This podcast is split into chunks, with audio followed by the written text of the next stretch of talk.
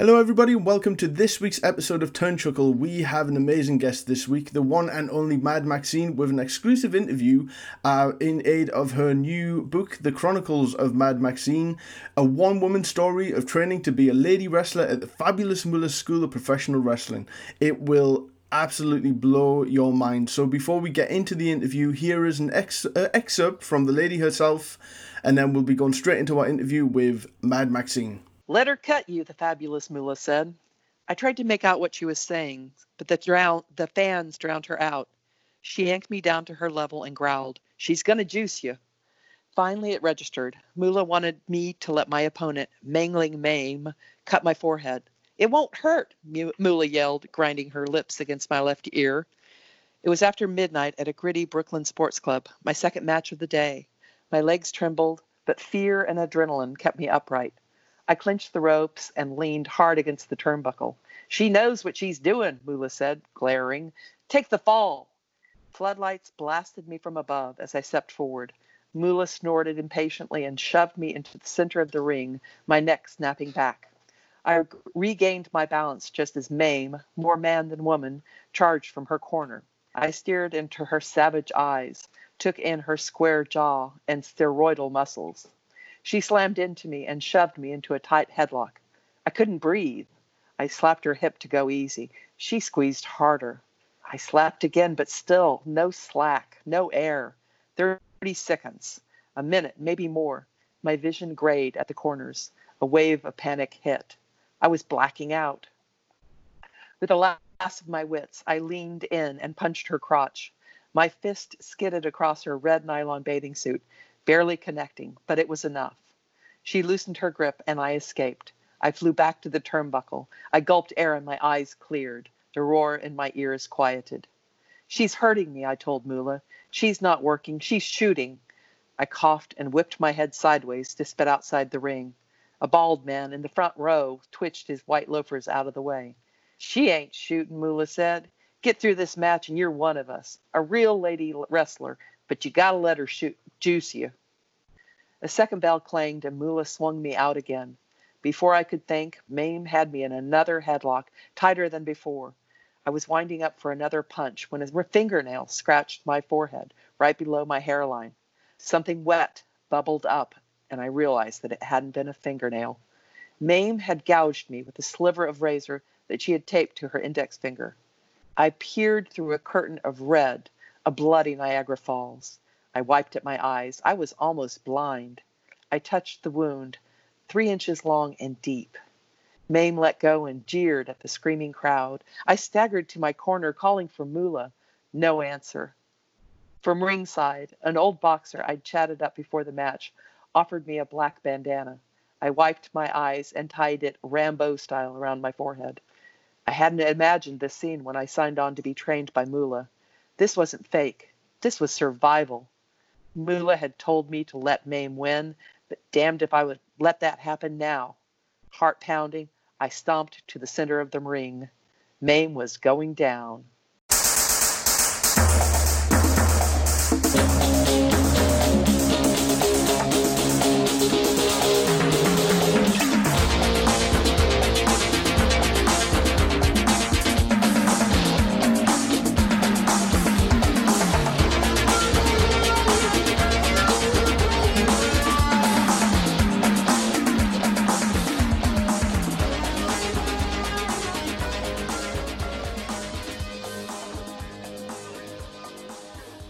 Hello, everybody, and welcome to this week's episode of Turnchuckle on BBG Wrestling. I am Pablo, and with me is one of the most intimidating ladies in the entire world.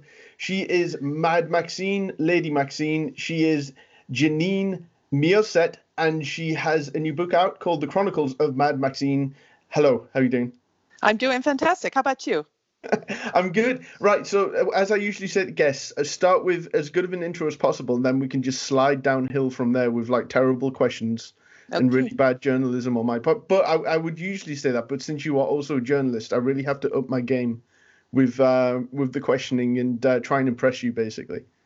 Okay, I'm counting on it. But you are a friend, and it means that we we can just be completely relaxed about this entire thing. So, um, yeah, exactly So the Chronicles of Mad Maxine. Now, this is being you've had described this as a novel and not an autobiography. So why is that? Um, it's a novel because I could not make myself write a autobiography or a memoir. Um, what I found was that um, when I was writing it, I, I I was kind of in the mid 80s, uh, kayfabe was still a thing. People were still um, really paying a lot of attention to making sure that people protected the business and didn't um, didn't let on uh, you know all the all the secrets and and how things worked. And uh, that just got under my skin. And so I like took that really seriously. And the other part was be- the other reason was because I became friends with the people that I was training with. And I didn't feel comfortable outing them or writing anything that would cast them in a bad light.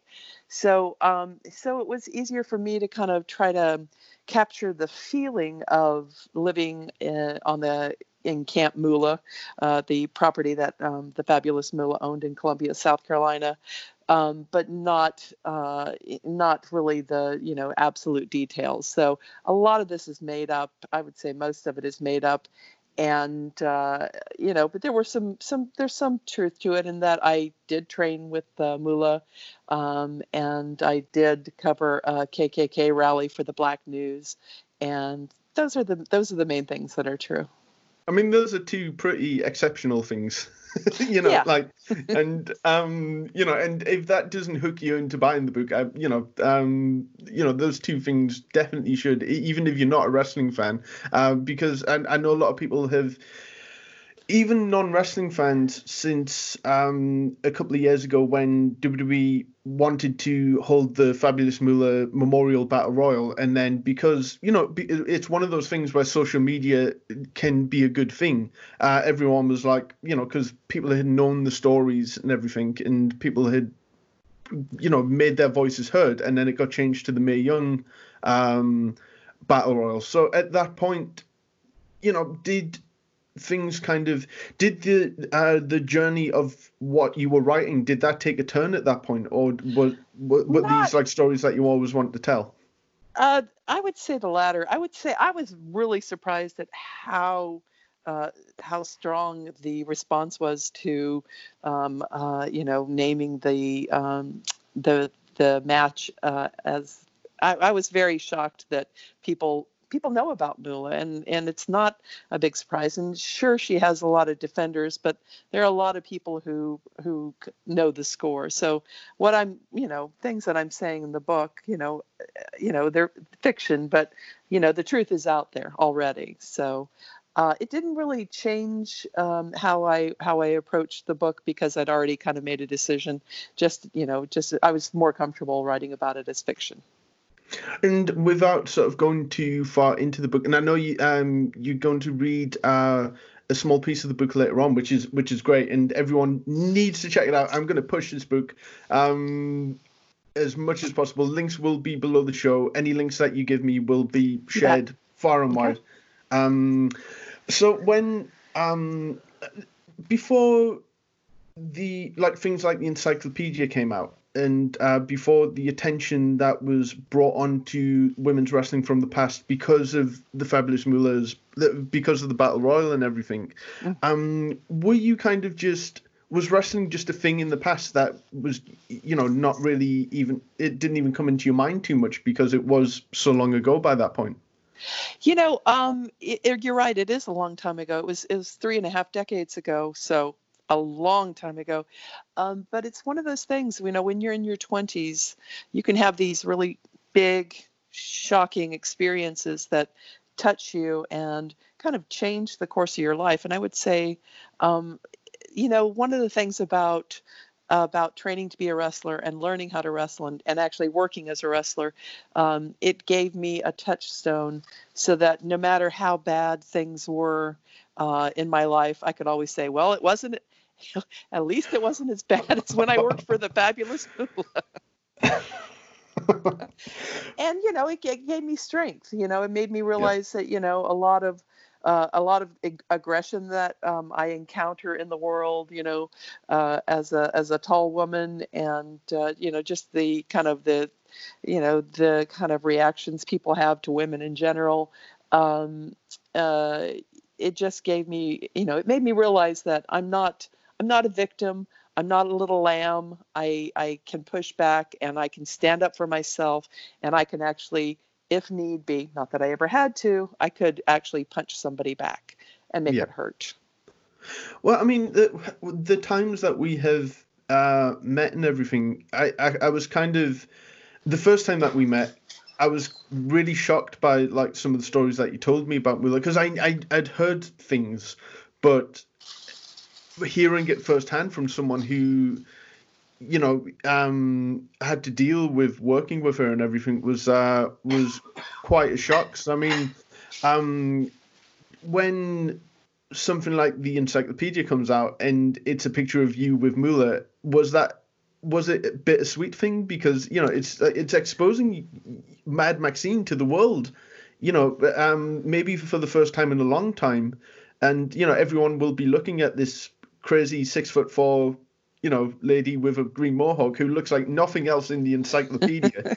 um, and you know, how was that? Like, did did you find yourself getting more attention? Um, having a Facebook profile and stuff. Because the, the, thing is, I'll be honest, when I, I posted a, a, match that you had in one of your WWF matches, and I can't remember where I posted it, but you replied to it, and we weren't friends at that point. And I was just like, ah, okay um, this is great. and then sort of, um, you know, luckily you had enough patience to put up with a lot of my stupid fan questions, and uh, you know, and we've shared a few drinks since then. So yeah, how was it like a crazy thing? Did a lot of people sort of get in touch after that? After the encyclopedia, you, you know, I I'm uh, I wrestled for a total of two years, and so I actually was really, you know, pleased that I hadn't had not been forgotten. Um, I I don't have any animosity uh, toward um, Moolah or any anybody really. I mean, it's a part of my a part of my life. I mean, it was uh, you know it was a color the, probably the most colorful part, and so I don't have any any regrets about it. I don't feel like oh I wish I'd stayed in another five or ten years. I do have a tremendous amount of admiration for the women who uh, who did stay in there and wrestled for decades. I mean, that is it's not easy work. You you know, it seems like a lot of glamour, uh, you know, glamour, but it's you know, you're putting your your well-being on the line every time you jump into the ring. You just, you know, you don't really know what's going to happen. I mean, you have a, a general idea, but you know, things can go awry very easily, and uh, you know, I will say that you know I've written this book and I did train and wrestle, but uh, it's really the the women who stuck with it year after year uh, who I, my hat is off to. Do you, I, am going to try and word this in the best way possible. Like you, you obviously had a backup plan. Um, I mean, did wrestling kind of just because it, it kind of sort of came out of nowhere? It seems in your life. So, did you always want to be a journalist before then? And wrestling just kind of happened? You know, I um, I had uh, I I got a journalism degree from the University of South Florida in Tampa, and I um, worked in a retirement community newspaper where I interviewed these old people who were super accomplished and i thought i haven't done anything i need to go out there and figure something out and one of my heroes was uh, George Plimpton, who would, uh, you know, he played with a professional baseball team. He played professional football. He played, he worked as a, you know, a pro golfer, and then he would write about it. And so that's what I originally wanted to do. But when I got into it, I realized that I, I hadn't really thought it through because I I was not, you know, I hadn't been, you know, upfront about it, and I couldn't be because I, I was pretty sure I'd be kicked out if I had been. And then what happened is I, you know, I became friends with uh, with uh, the trainees, and I just couldn't do it. So um, yeah, it was out of out of the blue because I, the other things that I was considering doing, um, I had a bunch of friends who were in the Renaissance Festival circuit, and I thought oh, that might be interesting. And then I had a friend who um, had gone to uh, Chad, Africa, and as a water engineer, and that was at a time when Libya was being invade uh, was invading Chad, and I thought, you know, this would be uh, an interesting project, but I didn't want to get killed, so and my French wasn't super strong, so um, this was kind of like you know the kind of like the perfect thing for me because it was it was really challenging but i didn't think it would get me killed yeah and well i asked that because you know a lot of your contemporaries at the time in women's wrestling um do you feel that they were more this was it in terms of a career it was this or i don't know what i'm going to do sort of thing. So they felt that they kind of had to stay under the the under the thumb of Moolah, really. You know, I think uh, I think that uh, for for I would say most of them, this was a career. This was you know something that they'd always wanted to do. They felt really passionate about it. There was nothing better than getting into the ring, and I think uh, you know to some degree, uh, you know, finding a job that would pay as much as that. It was it, you know was would have been more difficult for them. So this was, you know, they were committed to, you know, to this life and lifestyle because it's it's not only, you know, the risk of being injured in the ring, but you're traveling, you know, mostly by car. I mean, this was when there were still territories, and you'd travel however many hours to the next town and wrestle the next, you know, afternoon or evening and then get up and do it again and again and again and you just you know it was uh you know road life you know bad food uh you know shitty hotels cheap hotels. Um you know it was it was and then you're away from friends and family. So uh you know it was not an easy life i would say. When when Moolah, I mean, you know, the the general sort of um, credit, whether good or bad, you know, is given to the fabulous Moolah in terms of you know she trained people, but really the stories that I've heard is that she would have someone like Donna Christanello train Correct. people.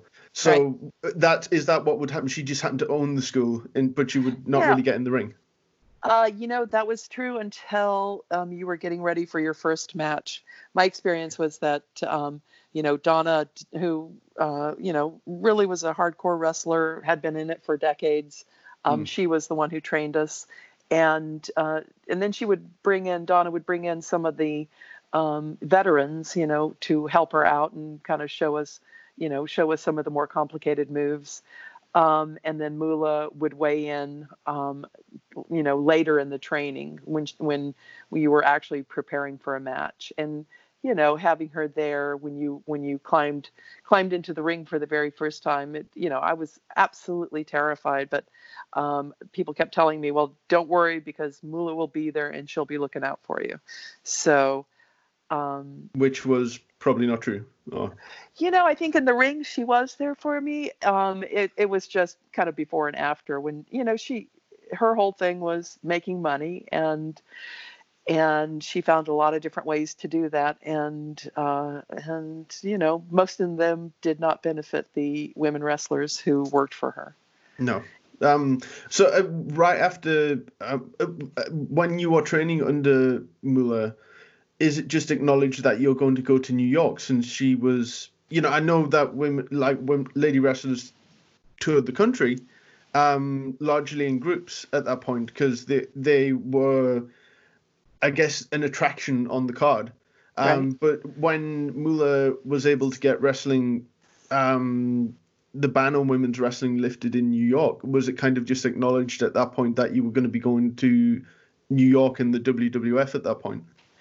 You know, um, you you know the the kind of the experience of living in uh, on this compound with a bunch of other lady wrestlers, you really didn't know until kind of almost the last minute that um, you know when you were going to be going up to Stam, you know, to Poughkeepsie actually is where the the taping happened, um, or to Stamford if you had a meeting with the you know the corporate people.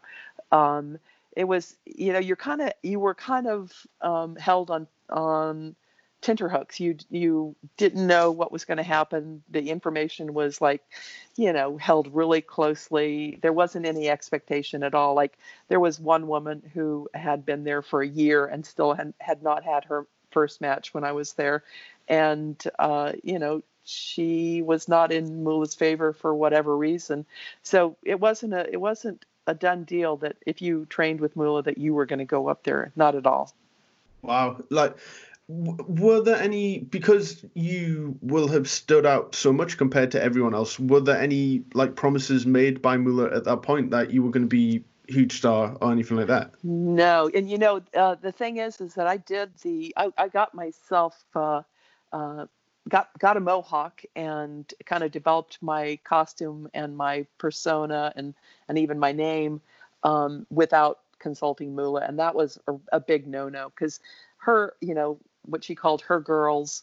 Um, they were all, you know, pretty and thin and uh, had long hair that, you know, was good for grabbing and pulling and stuff like that. And she was not super happy about me getting a mohawk. Um, but I figured she'd see it and she would get off the dime and, you know, want to book me. Because by then I'd been there six months and I really was like, okay, I've been wrestling, I've been training four hours a day, two hours in the morning, two hours in the evening, and it's time to, you know, do something with this. I didn't, I really just didn't want to, you know, have this go on forever. And I just, you know, it was a gamble, um, but it paid off because she saw me and, uh, and she said, yep, this is this is going to work and it was by the way it was at the same time that um, that Cyndi Lauper and Lou Albano, you know, and Wendi Richter yeah. were all they were all doing that, and they were uh, there was you know Moolah talked to me about the possibility of you know being her secret weapon against Wendi Richter, but of course that didn't happen because before then, before that happened, I was uh, I, I left um, Camp Moolah. Oh, I mean, I, I'm I love that time, and I'm so fascinated I know, by me too. so at, at, the time, were you? I guess I mean Moolah was the champion up there, you know, for forever. Um, right. So were you aware of this whole rock and wrestling thing? Because you came in to WWF right after WrestleMania one. Um, so were you aware of the sort of cultural phenomenon that was happening? And was w, was WWF actually your first territory?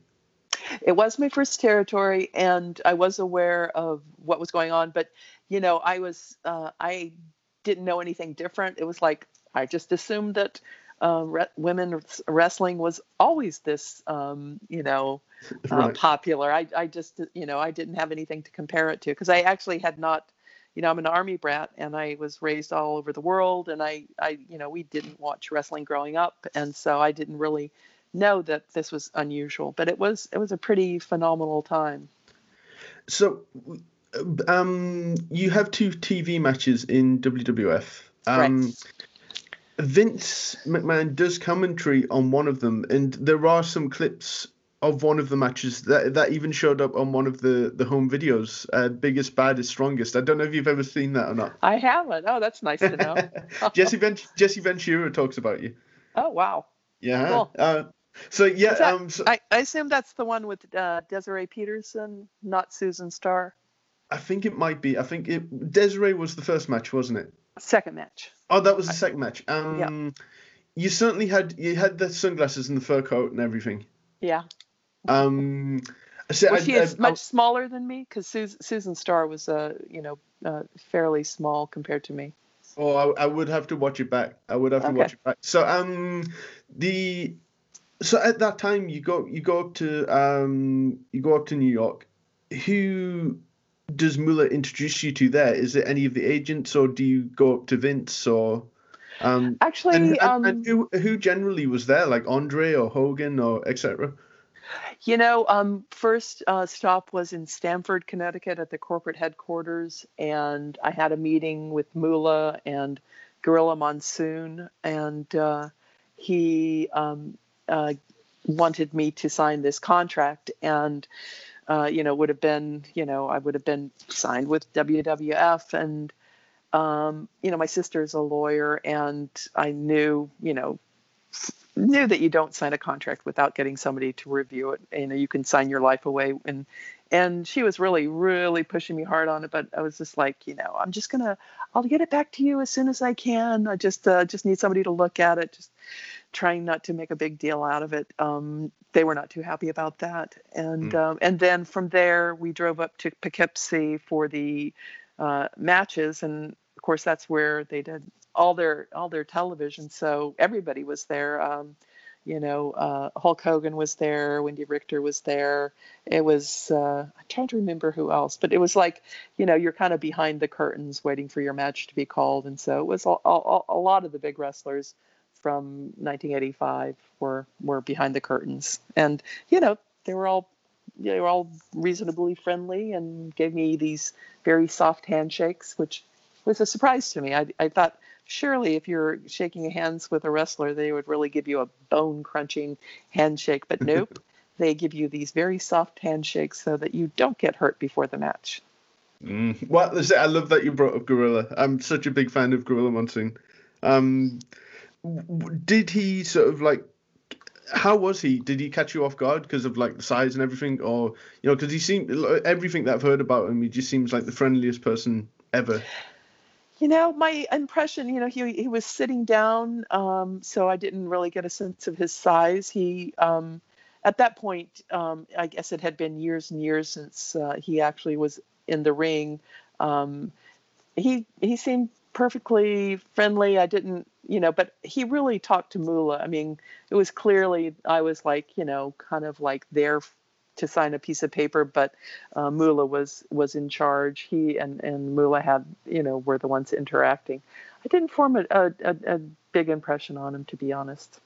It seems like at that time, even though WWF is exploding, it's still a relatively you know close knit company when you have someone like Gorilla Monsoon still in that role at that point.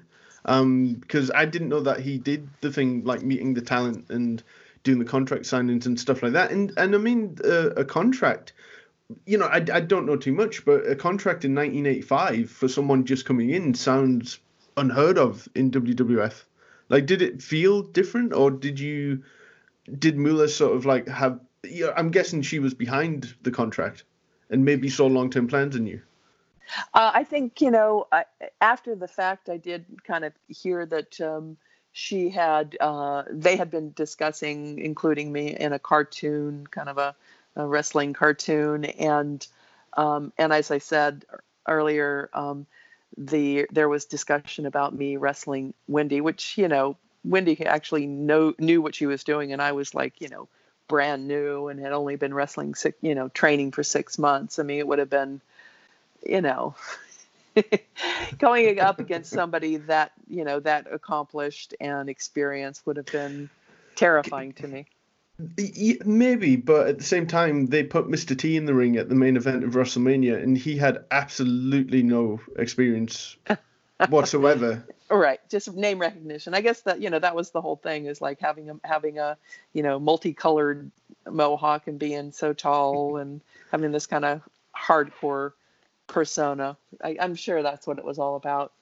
It certainly it, was my re- wasn't my wrestling skill. I had I had you know I, I was trained, um, but uh, you know wrestling is hard. I mean all that flying around, uh-huh. you know, taking the flying mares and the soaring suplexes and the flying head scissors, and it's just you know, man, you end up really you know mince meat at the end of a at the end of training and certainly at the end of a match from watching you know those those couple of matches and you know, from knowing that eventually uh, Moolah in the spider gimmick would win the women's title because of you know politics and everything right. it seems like either way they would have gotten the belt off Wendi and it it seems like you would have become the women's champion at that point possibly for a lengthy reign um, because you were in there with you know, really talented um, lady wrestlers, but you were killing them, very, you know, very decisively.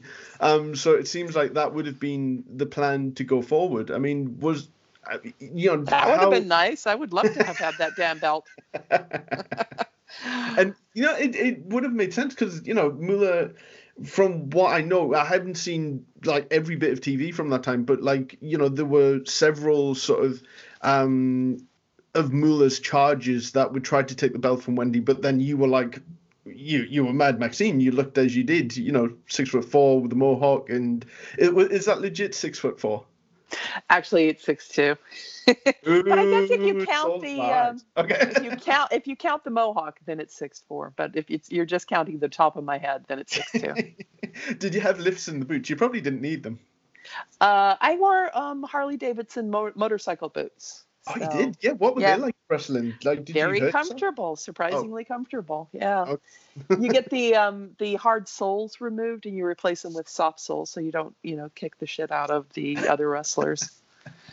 so I'm guessing because you had this like this character ready to go, were they impressed with that? And did they try and sort of claim ownership of it?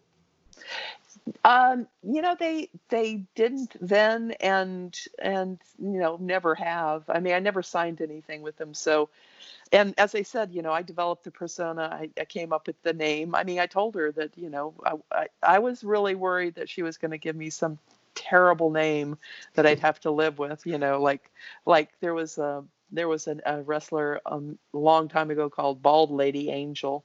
She was bald and she was very very big and tough looking, very hardcore.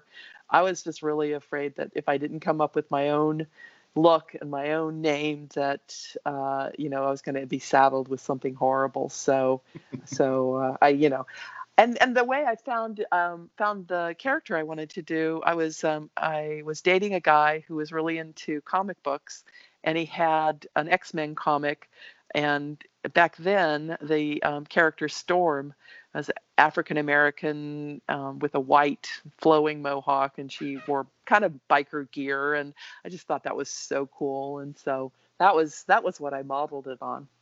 It's so of its time in the best possible way, and cool, and sort of, you know, very pop culture and everything. You know, it it would have fit into WWF at that time. You know, Saturday Night's main event, etc. So perfectly.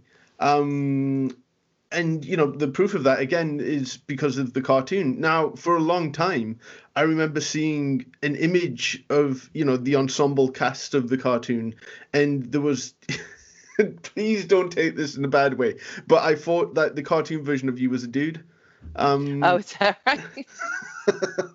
That's a that's I don't want I don't want to get beat up by you. Um, but there was just like this tall character kind of stood there, and I was just like, ah, like he isn't in, he isn't in the cartoon. Um, I've never seen him before. And then when WWE.com years later did uh, a retrospective of the cartoon because um, a couple of episodes went on the network, They've since been taken down, maybe for copyright reasons or whatever. Um, they showed the Mad Maxine character uh, as like a, a, a, prototype drawing, and then they showed the car, uh, the or the motorbike, and uh, we found out that your name was Mad Maxine Ryder.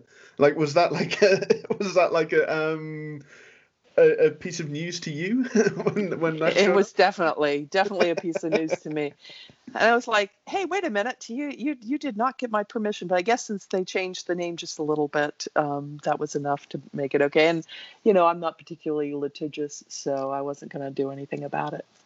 I wonder who they would have got to do your voice because they were all voice actors. Good question. I mean, she would have, you know, she would have had some growly, scary voice. I'm Kathleen sure. Turner. Kathleen uh, Turner. Oh, yeah, she's got kind of a sexy voice, doesn't she?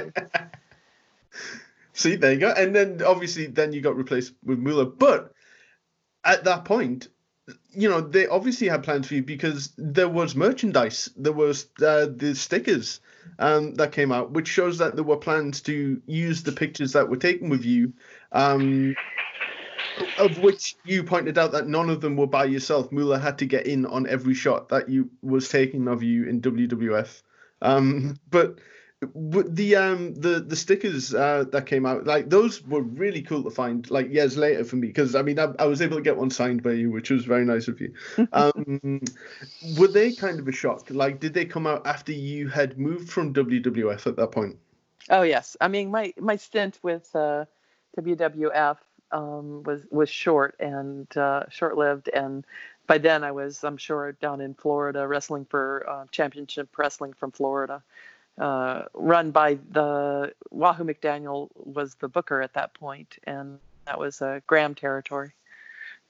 Mike Graham. So, um, you, that was your first um territory after WWF, straight to Florida. Like, what, what, um, that seems like a bit of a a jump from uh, New York to Florida. What uh, was the thinking behind the move? Did you know people down there?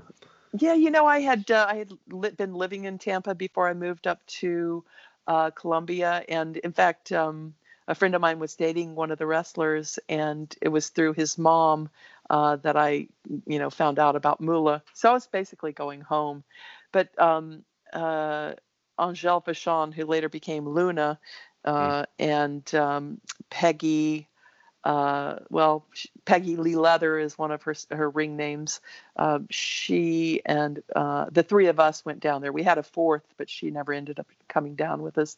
We ended up moving into a condo that um, Angele's uh, family owned uh, near Miami, and uh, we tried to kind of, you know, we we were working out at, at gyms, uh, you know, Gold's Gym, which is the, you know, the wrestling gym. Um, and then, you know, eventually we just could not get a toehold uh, being based out of Miami. So um, I moved back to Tampa and like within a week, I had made, uh, I had gone, uh, you know, I somebody said go to Gold's Gym, and I made contact with uh, Rip Rogers, and and he's, you know, he really was careful about how much he talked to me because uh, you know, we ended up, uh, you know, wrestling each other, and um, so he he he introduced me to Wahoo, who uh, became became my partner uh, against uh, Rip and his wife. So I was, I guess, I was uh, Wahoo's uh, valet for a time. So, were there noticeable differences between the way WWF was ran and the Florida territory was ran? You like know, I the, think that's an interesting question. I, I really feel like, you know, I, I just felt more comfortable in Florida. I mean, you know, you go uh, obviously from better weather. yeah, much better weather. Um, especially since we moved down there in, you know, it was February. So yeah, it was much happier there. Um, it was, um, it's much more laid back. I mean, people put, took everything seriously, but I had a, a big, uh, I was a huge fan of Gordon Solie. Hmm. Uh, and he was the announcer down there, and, uh, and so that was for me a, a really big treat. And um, you know, it was just it was more fluid. I feel like it was more uh, organic, like when they were working out kind of the storylines and you know what would happen next. I, I you know, they were they it it really was more kind of uh, kind of a natural discussion and uh, and kind of more laid back. I just felt more comfortable down there. Of course, it was, you know, like I say, it was my my old home. So, uh, I and it was also really cool to, you know, wrestle in matches where people I knew who who I'd gone to school with or worked with, you know, could come and see me wrestle. That was really a treat. When you would, since you had spent more time in Florida compared to New York, um, mm-hmm. you you know, had time to be able to get involved in storylines and things like that. So when you were training under Moolah, did did you learn how to talk under her, or was that something that was in you already? No, we never. We never. You mean like the promos? Yeah, the promos, because obviously you did a lot more of that in Florida. So yeah, no, I, that was I, I, I that was all. I all learned all of that in uh, by watching. Um, well, for for my money, the best talker would be uh, Percy, uh, Percy Pringle. Uh, yes. and uh, phenomenal mouth, and uh, and uh, so you know, just watching uh, really the you know the Windhams were really big. Watching you know Black Jack Mulligan and all of them just you know doing their promos. You know, I I don't have that. You know, it takes years of, uh, of of kind of doing promos to develop that growl because I you know it's really you know you know trying to talk like this it's really hard and and so you know I, I, I did the best I could, but I, I don't think I was ever brilliant, particularly brilliant at it. Um, there was one promo that I did where I had like I was uh, I was going to be wrestling. I it was I think I must have been wrestling Percy. It was wrestling a man, either Rip Rogers or Percy, uh-huh. and I brought with me uh, a, I unpeeled a banana on uh, you know on on TV and then squished the banana in my hand and like they thought that was a little over the top you know it was like what I was what I was pretending like I would do to whoever I was wrestling. Uh huh. Were there were there were there phallic uh, connotations in that, or? I think you could possibly read that into it. well, the thing is, it seemed like you could get away with a lot more in Florida. I mean, it when I, I find myself going down sort of championship wrestling from Florida rabbit holes on YouTube, and I need to get like just DVDs of the stuff just so I can gorge on it because the um the Kevin Sullivan Army of Darkness and all that kind of stuff just it seemed to have turned Florida on its head at Yeah. that point. Um, so were you kind of uh, amongst everything else you were doing? Were you were you a part of the Army of Darkness? You know, that was an outgrowth of um, they. Okay, so um, I I moved back to um, Tampa, and Angel and Peggy are still in Miami, and eventually, um, you know, I I talked to Wahoo, and I said, you know, we've got we've got some real talent down there. Can we can we work them in? And he figured out a way to do that. So um, Angel came up, and her, uh, you know, she was uh, acting as a a reporter and then She gets- yeah where she she gets kind of roughed up pretty quickly and and then eventually you know uh, she gets recruited into the army of darkness and and then peggy of course came up and then she you know she did the deal with uh, with with she was you know on percy's side. She was you know percy's sister uh, supposedly. Yeah. and uh, and so all three of us were able to to get up there, and, and we just had a huge amount of fun. And uh, we we even uh, rented a house together for a period of time, but had to be, of course, very careful not to let anybody see us, because you know at that time you didn't you know you didn't let on that you know hey you're actually friends. Mm, no, absolutely. Well, I mean, it, just watching everything that I've seen from Florida, it does look like you're having a ball. Like Yeah. it just, it, it's so wild. Um, and someone like Percy Pringle, who was like just one of the most dynamic personalities that there's ever been in wrestling. Like he can I do agree. seriousness, but th- it's seriousness with an element of camp behind it, Absolutely, or you know, or he can do and a comedy rubber and face. and a, and a rubber face, which is always good, and and just the visual of yourself and Percy Pringle just fighting each other, it just seems like were they presented as serious or were they presented as you know not full out comedy, but just you know it, when the manager gets his comeuppance, it's always there's always going to be a bit of I guess ha ha in there. Yes, I mean, you know, um, we did have uh, where there one match in Orlando where um, I was actually wrestling Percy and had to body slam him, and and that, he was not a small guy. I mean, he must have been, I think he must have been 250, 280 or something. But even with him working with me, man, that was it was a struggle to get him up and down. Um, but uh, you know, I, because he had such a wonderful, strong personality and just the ability to just you know just make make you laugh. Um, I you know I, I I think you know it was it was all done pretty much tongue in cheek. I mean I was I was like the straight man and he was the you know the one running circles around me. And and the thing is, as well, a lot of people don't know that Percy did wrestle early on uh, under a mask. Um, and I think that may have been very early on in the Florida territory. Now, you know, don't write me letters if that is wrong, but um, he definitely did have matches, so he did learn how to.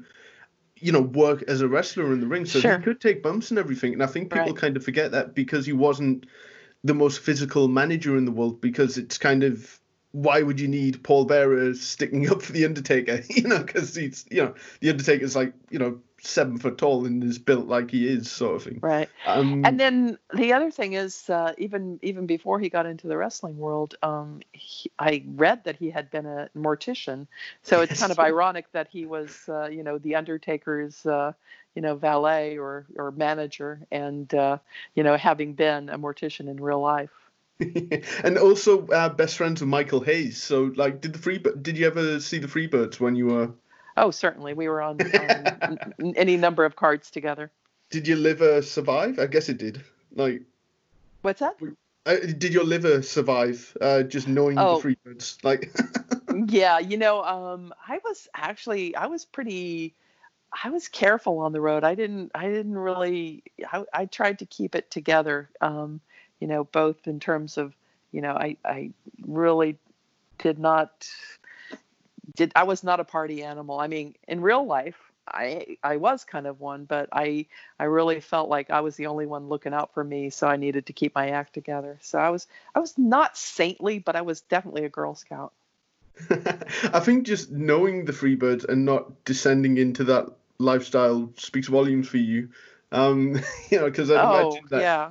Well, not by- only them, but everyone else too. I mean, uh, you know, the the alcohol, but you know, also like lots of drugs, and so, yeah, Mhm. I just, I just really, I, I just, you know, tried to steer clear. I was still trying to keep it together.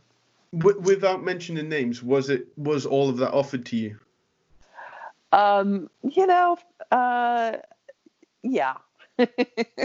I, Yeah. I won't name names, but yeah, I mean, it, it was it was definitely part of the culture. But of course, Florida in the mid '80s was you know cocaine culture. You know, it was everywhere, and uh, you know, and you get you know you get jacked up before a match, after a match, and uh, and uh, you know, I think you know you have a lot of you have people with a, a lot of ready cash. I mean, the certainly the uh, the men were making a lot better money than the women, as always. Um, so uh, yeah, Did did you feel that there was a you know because um you know gender pay inequality is something that has you know been a quite rightly a hot topic. Was it was it an issue then, or was it just not even a thing that was brought up?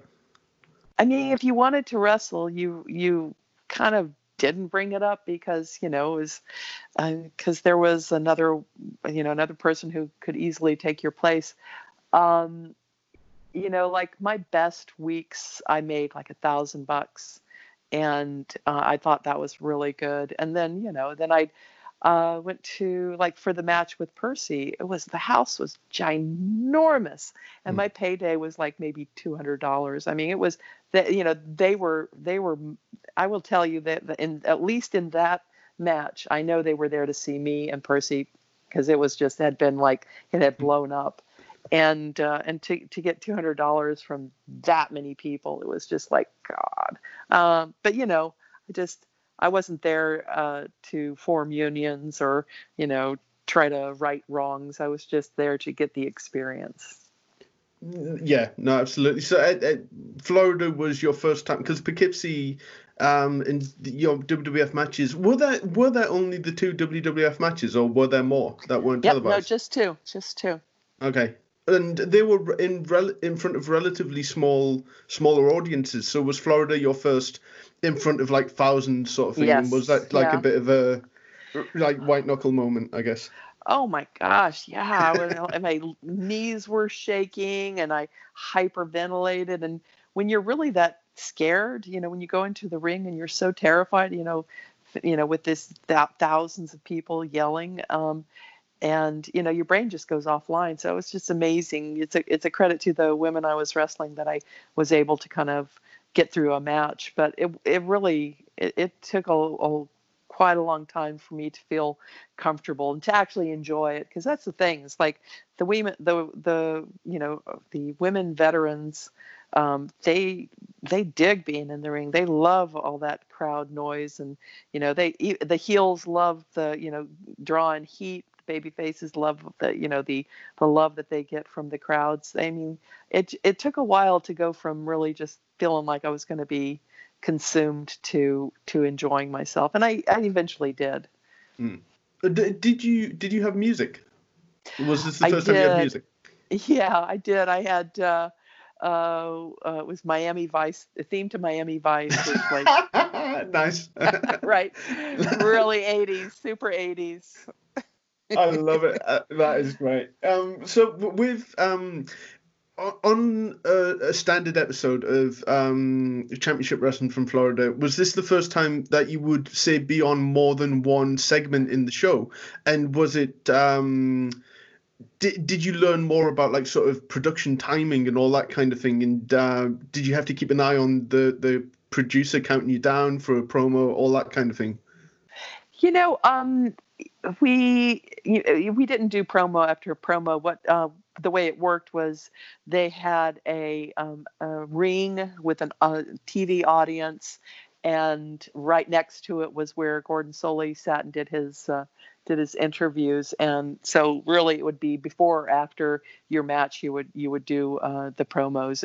You know, it was it wasn't like you know one after another after another. It was kind of like while you were still kind of jacked up from all the adrenaline from Isn't that- Isn't that the best way to do it though? Because like that was the you'd hear endless stories about you'd be in a hotel room in New York and you would do every single market because it was being broadcast everywhere. So you'd have to go. I'm going to beat you in New York. I'm going to beat you in LA. And try, you know, by the end of it, you're ready for some hard liquor at that point. Um, so like you know, but you know, so I, I like the the sort of uh, in the moment feel then of um of Florida. Um, who did you have directing you at that point? Was was Dusty there at that point?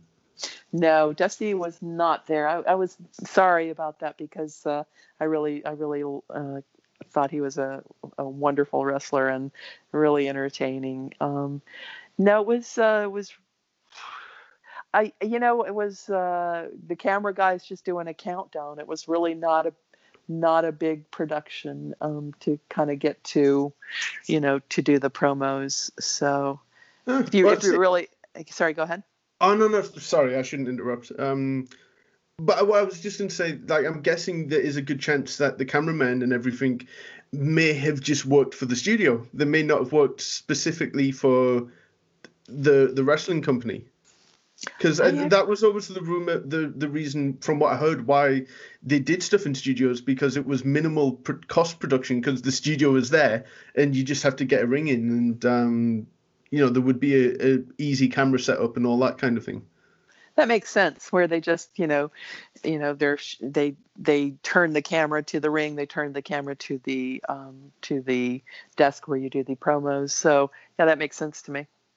And uh, at that point as well, since you, I'm guessing you're in the same building every week, Right. um, did you feel yourself grow as a performer because there's a chance that you're performing in front of the same 50 to 100 people in that studio, so you have to do something new. You know, I didn't really honestly pay attention to the um, to the fans except for maybe the noise that they generated. It was really, um, you know, when I was, uh, you know, when I was a baby face, when we were at the Sportatorium, then I got to know some of the fans. But when it, when we were shooting TV, it was all about TV.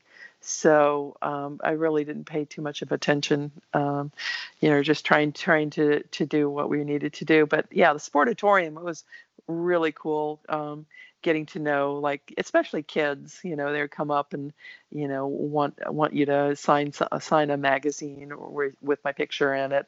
Or you know sometimes i sold pictures um, kind of like merch. But um, that was really nice you know to be able to tell a kid you know you know something encouraging you know like be brave or do well in school. I think you wrote something similar on my um, autograph in the is that right in the encyclopedia. It was like a really sort of you know uh, eat your vegetables, you know that kind of thing. Would you? yeah you know like and and i hope you are eating your vegetables damn it yeah, again, I don't want uh, I don't want Mad Maxine uh, coming after me. i'm gonna i'm gonna fly over to england and i'm gonna come get you um, I was going to say you're going to force those vegetables in me, but that's another phallic uh, reference that will not um, will not think go anyway. Yeah, oh, yeah, okay. um, so you wrestled in the Sportatorium. So what did you wrestle for world class under the Von Erichs? no no i didn't i never wrestled uh, uh, uh, out there um, i was trying to remember the name of the territory i did wrestle in uh, texas uh, houston and but Oh, it so was not it was not the von erichs yes yeah Paul sorry. Boesch. So I mean, because I knew you were in Continental in Tennessee under uh, Ron Fuller, and then uh, the UWF um, later on. So where does um, where does Paul Boesch fit into that as a timeline?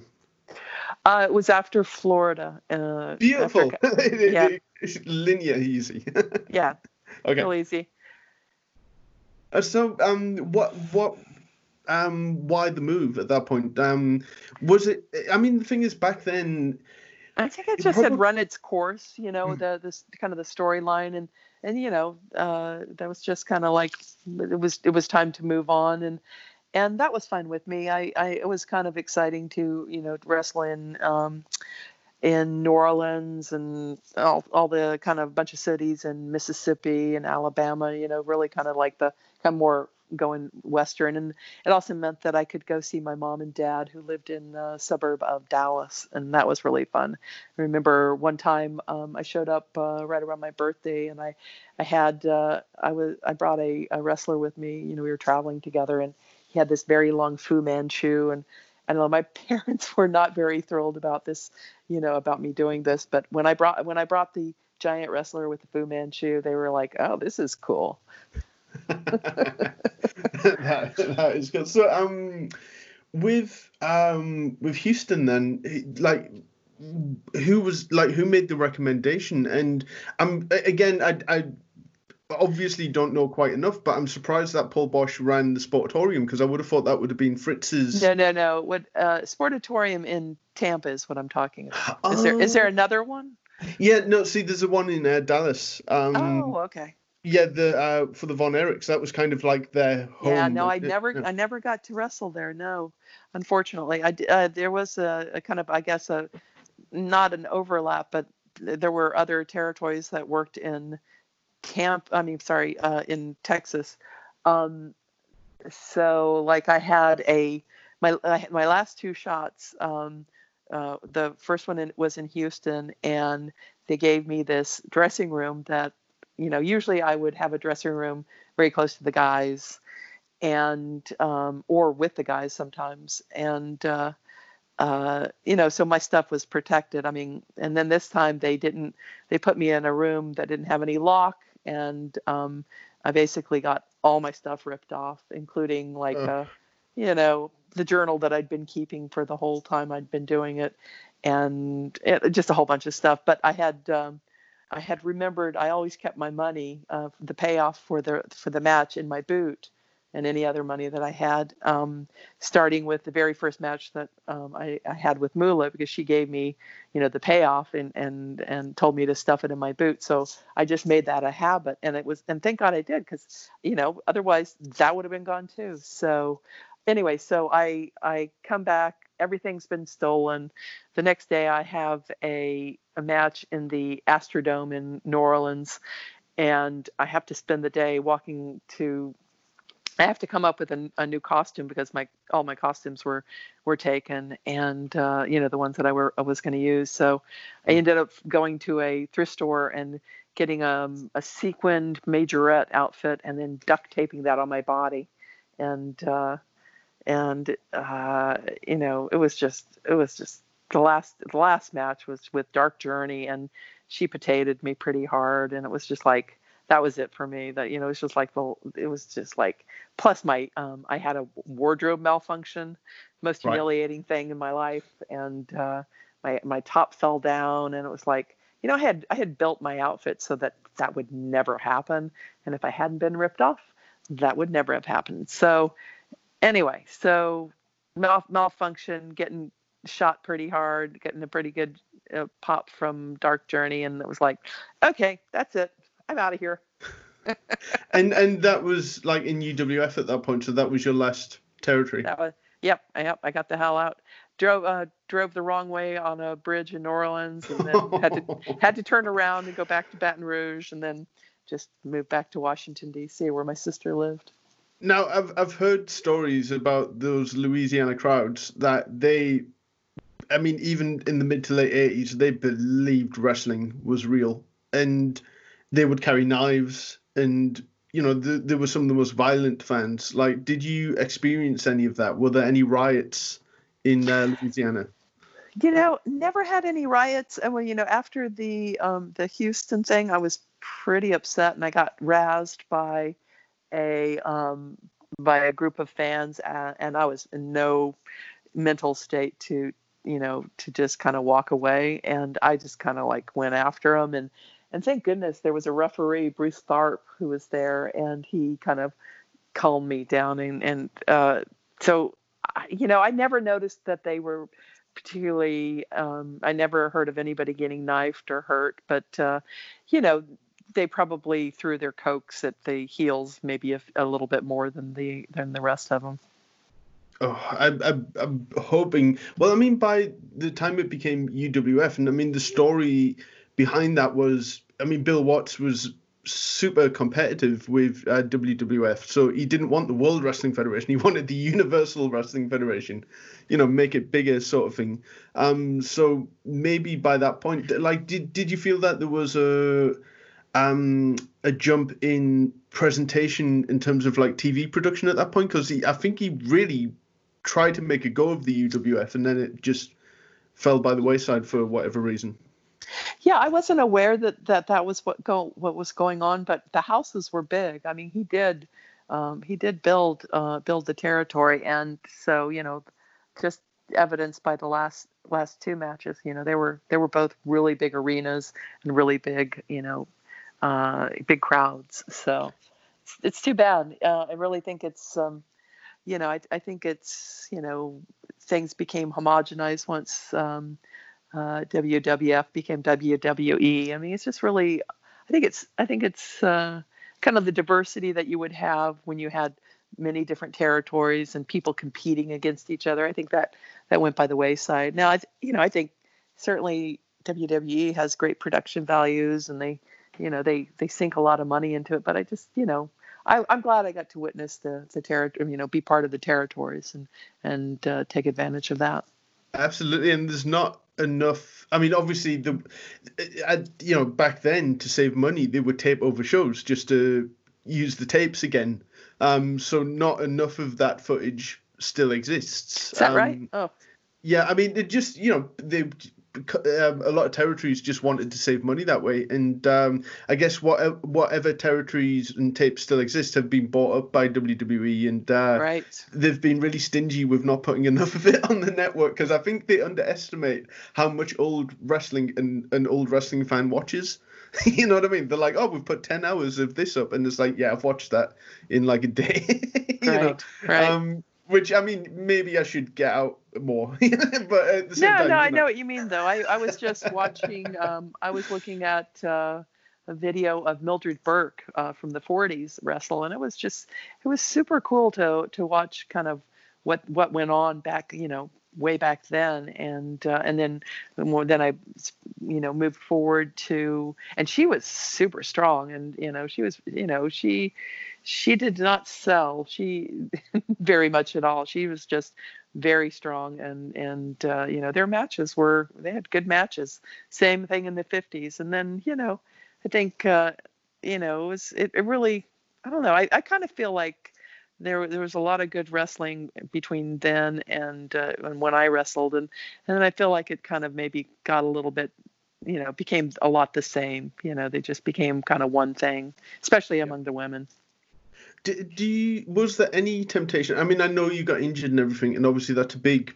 a big reason for anyone to um to leave wrestling. But seeing how much WWF had blown up at that point, and WCW was about to blow up as well, because I mean, there was still the NWA at that point, uh, Jim Crockett Promotions. Mm-hmm. Um, there was no temptation to stay on and kind of see where the next couple of years could have went, because I mean, you know, being so unique and not yet having had made a splash in WWF to the point where you, you should have, you would have still been a fresh face sort of thing, and you would have, I, I think you would have made a huge mark.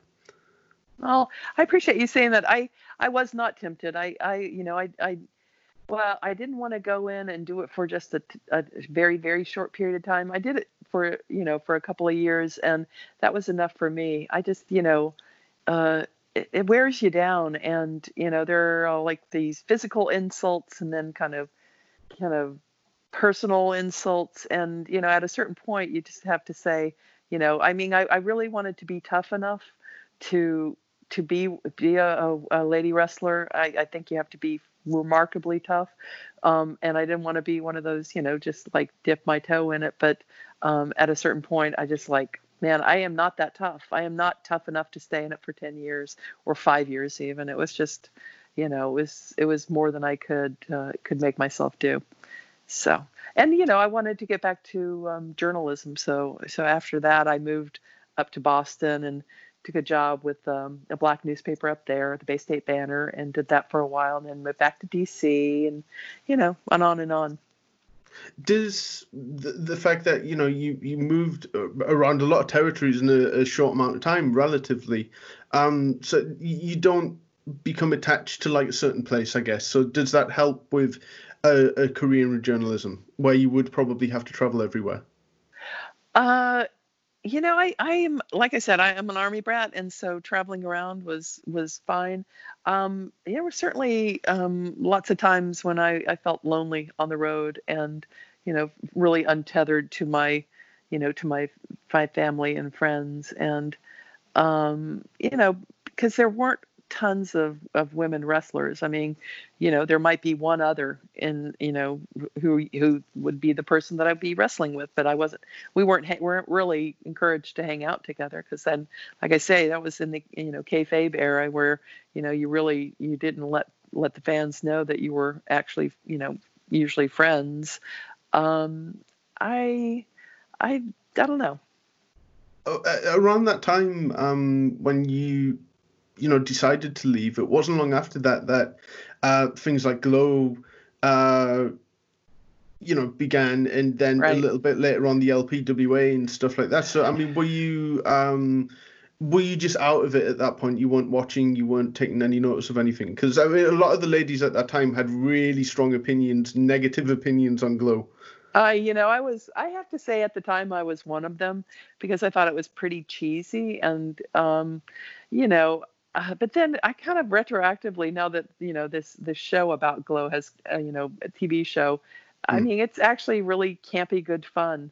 But uh, and you know, I think the you know they did learn how to wrestle, but I you know I I think there was a distinction. I think the women who was trained with uh, Donna slash Moolah.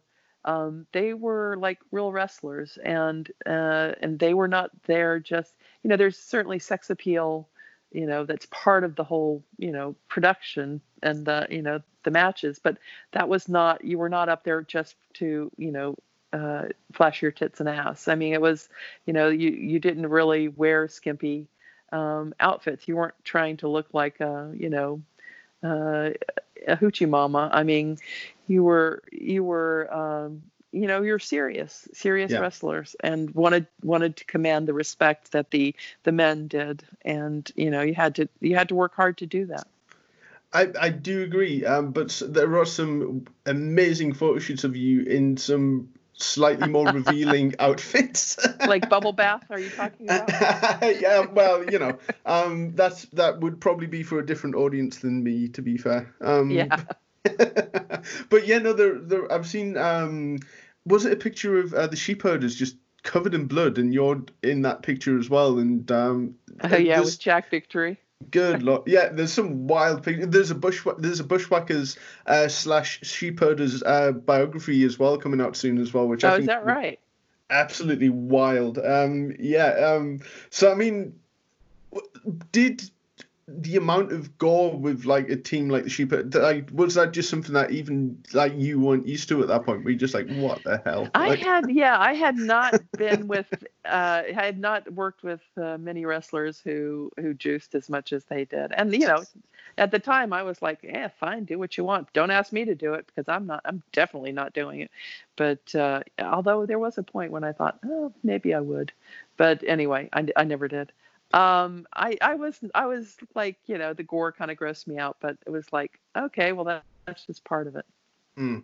So when um, because obviously I don't know how long you have been on social media. I'm guessing like a, a long time before we even uh, came into contact and stuff like that. Were you surprised that a lot of your contemporaries at the time, like Leilani Kai, Judy Martin, um, were on Facebook and you could contact them and did, yeah, I you... thought that was super cool to be able to connect with uh, and and Princess Victoria. She's yeah, uh, and then of course, um, uh, did you see the Vice piece about uh, uh, that uh, Vicky and Wendi yes. and a number of others?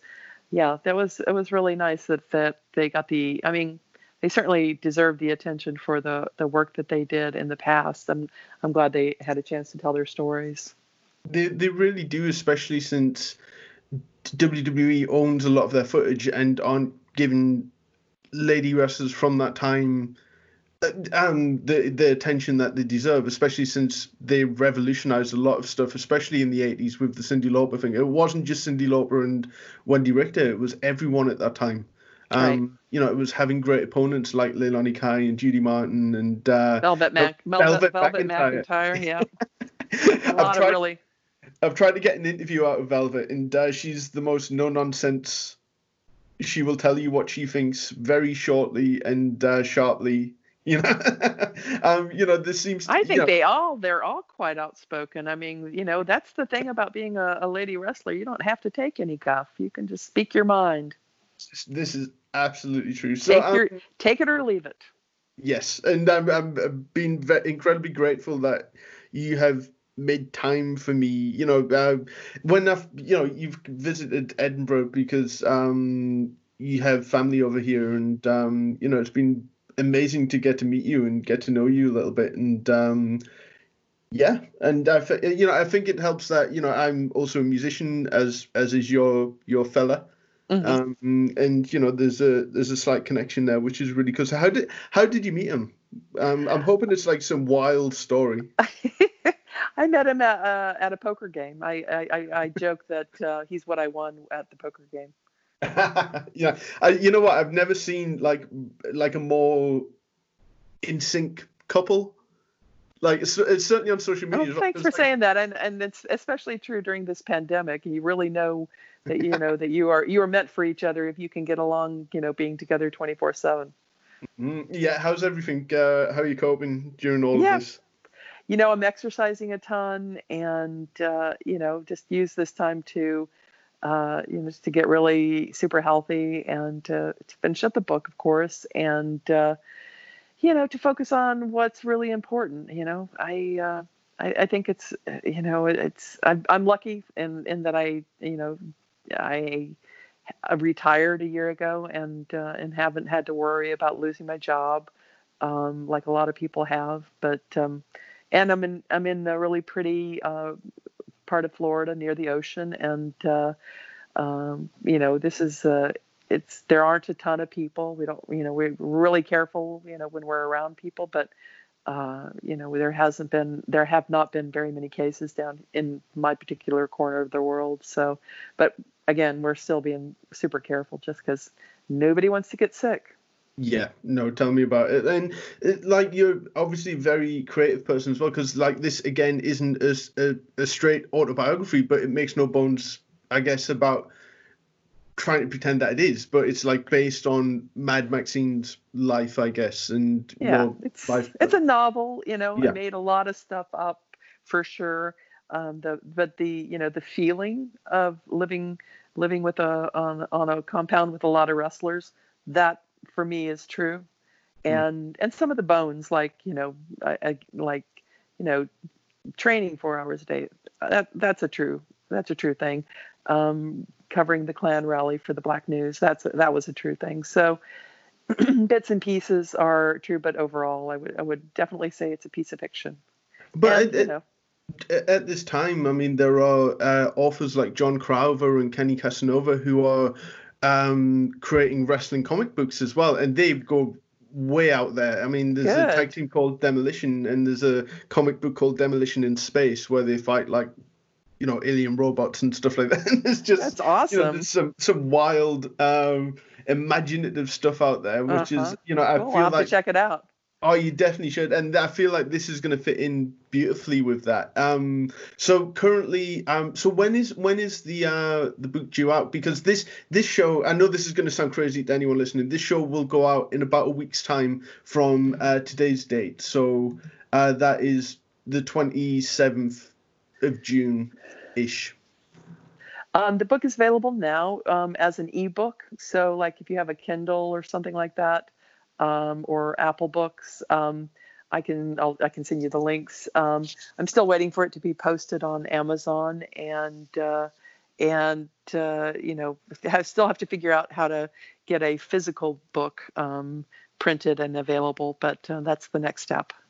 I, I can't wait for a physical um, because I'd imagine you have some pretty wild photographs as well that a lot of us maybe haven't seen from that you know i don't have i have not included photographs since as I, it's a novel and it's not Mm. you know bi- autobiographical but i am going to be uh, adding i'm going to be you know creating social media pages uh, whether it's instagram or i'm not sure probably where, where i'll put them exactly but um, yeah and you know because um, I, I have permission to use the cover photo which was taken by david odette but I, I you know a lot of the photos you know don't actually belong to me. So uh, even though it's my picture, um, a photo of me, I can I, you know, have to be careful and and uh, give credit where credit is due. I understand. I understand. So, um, and you know, I know a lot of people. So many people are fans of that era as well, and um, there are so many groups on social media who will be totally into this. Um, so, you know, and a, a reflection of that, you know, you did. Was that your first fan convention that you did a little while back?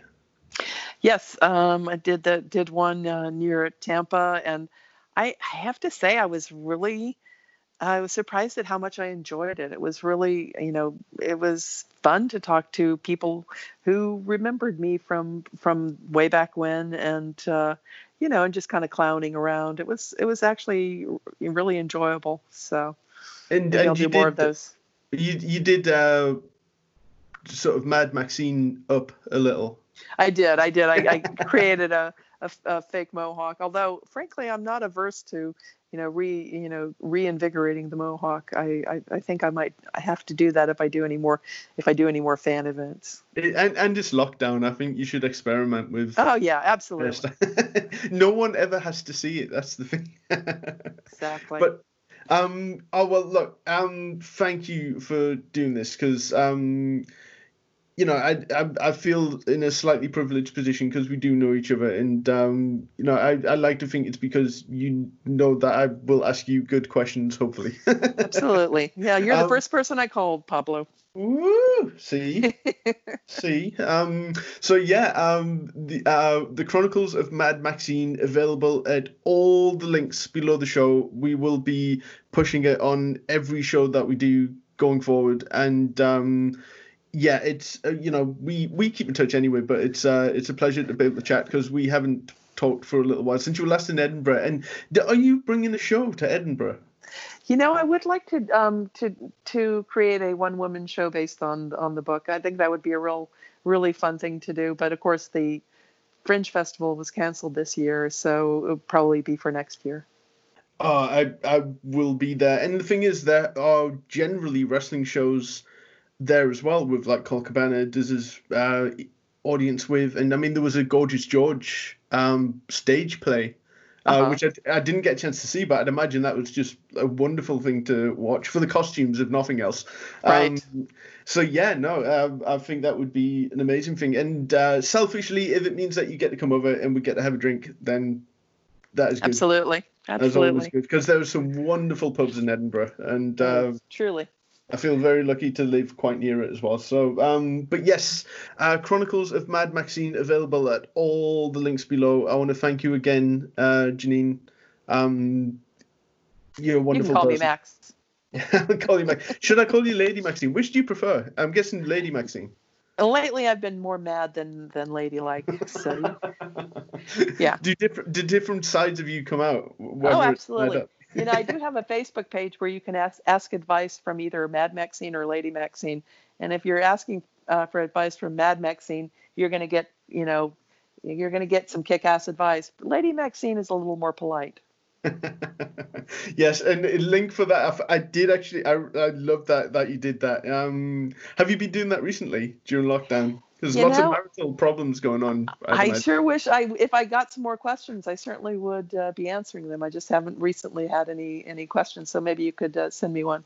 Everyone is getting along. That's the thing. That's it. That's We it. need to we need to kick up the stink and um, you know, make people want to throttle each other a little bit, and then uh, they can ask Mad Maxine for advice. Yes, exactly. Yes. Anyway, right, because I will drag this on forever if I don't actually stop. So yeah, yeah. Thank you again, and uh, we will talk again soon. And I want to thank everyone uh, listening to this week's episode of Turn Chuckle. Check us out on bbgwrestling.com. Uh, we have a massive uh, back catalogue of uh, wonderful guests, everyone from uh, Sid Vicious to Kevin Sullivan to Austin Idol uh, to Paul London, you know, everyone A to Z, you know, from all the different decades. And uh, this has been one of the more fun interviews, and uh, I'm extremely grateful. So thank you again, and we will talk again soon. Ah, it's been my pleasure. Thanks a lot.